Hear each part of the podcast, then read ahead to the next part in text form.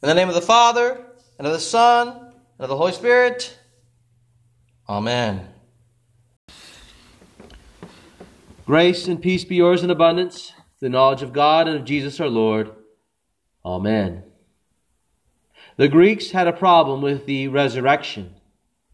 Many of them scoffed at the idea because they believed that the body was something less, a shell that was to be escaped. The ideal and greater reality was the spiritual. So death was seen as a soul escaping the material world for the higher and greater immaterial reality of eternal forms.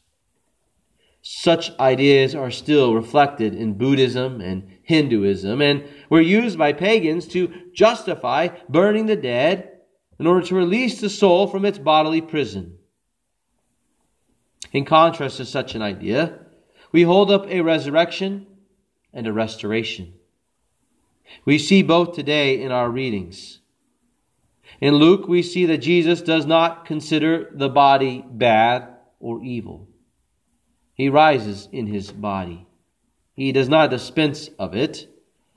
He does not abandon his body in the grave. Rather, Jesus takes it up again. He lives as a fully embodied human. If we read further in Luke 24, we see that Jesus eats a broiled fish before the apostles, showing that he is indeed resurrected from the dead.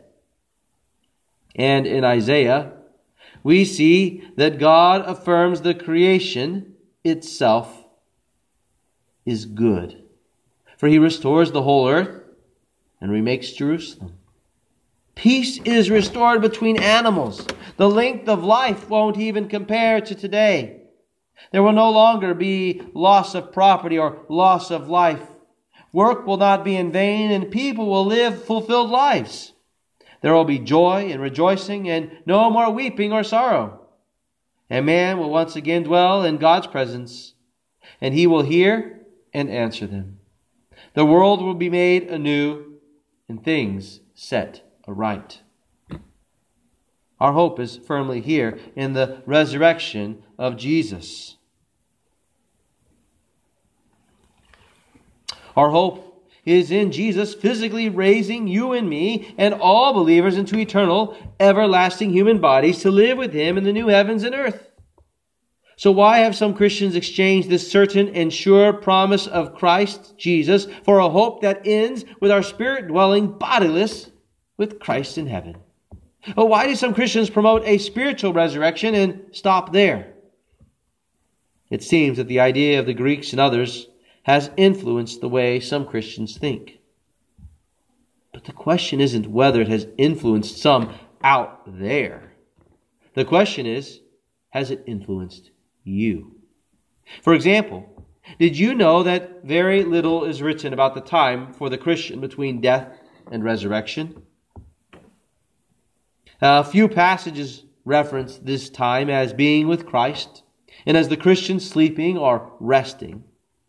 Plus, it is clear that our body and soul are separated at death, but beyond this, the great emphasis is on a restored and glorified bodily existence for the people of God in a new heavens and earth. And this is made abundantly clear today in our reading from Isaiah. Here is our hope clearly pictured. Here is why our focus is intently on Christ Jesus coming again soon. We're not meant to be bodiless souls. God does not intend for us to exist only as spirits. He intends His creation to be put back together like He made it in the beginning. But even better because there will no longer be a chance for sin and death to enter into the world again. None will harm or destroy on his holy mountain where our Lord will dwell with mankind. So today, let us focus our attention on what will be. Let us look forward to Christ's return. Let us see how glorious our future life with Christ will be. Notice what our Lord reveals here in Isaiah. He says that the former things shall not be remembered or come to mind. In verse 17. In other words, what is coming is so good. We will not even think about our past struggles or troubles. Even today, we do not ponder the bad times or dwell on our difficulties when things are going well. It's not that we have forgotten them, but they do not control our lives, nor do they weigh upon our hearts. During such glad times, we're free of our past. The new heavens and earth will be like that, but even greater. Not only will such times be a joy for us, they will be delightful to God. For he will rejoice in his people. He will no longer sorrow over his creation or how we live, nor will he be in distress or weeping. Just think about that for a moment. Look at all the things in this world that cause us heartache and sorrow murder, war, fights, mistreatment of children, abuse, theft, swindling, illness, injuries, death, fires, natural disasters, gossip, and much more. All of these things shall be no more. All of these will be removed from your life. I can hardly imagine such a world and a life. And yet, this is what we have coming in Christ Jesus. This is what his resurrection grants us. This is what our baptism into his name means for us. Our lives will not end. Those who are 100 years old will be considered young. Those who work will forever enjoy the fruits of their labor. Work will no longer be futile.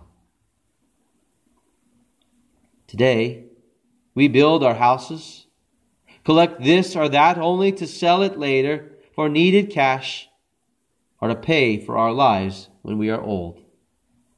Today we have to rush around to try to preserve our lands and houses from fires and destruction.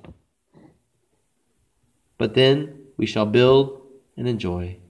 We shall plant and eat. Then there will be no destructive forces, no moth or rust, no lack of food or goods. Life will go on. We'll be like ancient trees that just keep growing and living. And we will be in communion with God.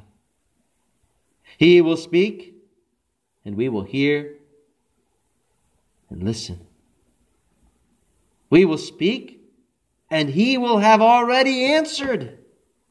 No longer will our prayers be frustrated by our sinful flesh, the world, or the devil. No longer will anything come between us and our Lord and God. We will forever dwell with Him and eat with Him at His table. In fact, the meal we enjoy today a meal we only have sometimes will be an everlasting banquet. A great privilege to dine in God's presence again and again, to know Him and be known by Him. This is the kind of communion we can only dream of in this world. But in the age to come, we will no longer be separated from God, from each other, or, or even from the animals by our sin. Division will end and peace will ensue. The poison of sin will be removed, and we will fully know the resurrection life granted to us in baptism. We will live it. Oh, for that day to be here soon. Oh, for our Lord's coming again. Oh, that the things of this world, the devil, and our own corrupt flesh would be removed and that day would be here in its fullness. For now, we face the conflicts, troubles, anxieties, sorrow, and much more of this world. For now, we deal with division, death, and suffering. But we do not do, deal with and live with these things in despair. We have hope, true, certain, real, physical hope. Our God has come. He has fought for us on the cross. He has met and filled our need and lack. He's brought healing and life to us. He's restored our souls in baptism and continually at his table. He feeds our need for forgiveness and life. God has delivered at the cross and in his empty tomb. And he continues to deliver his gifts and word to you and me. He fills you with himself as you await that final day. He fills us with hope. For the day is coming, and he is bringing restoration. The world will be made new and restored, as also Christ will bring to completion the good work he has begun in you. For his life is your life. His resurrection is now your resurrection. Hallelujah! Christ is risen. He is risen indeed. Hallelujah.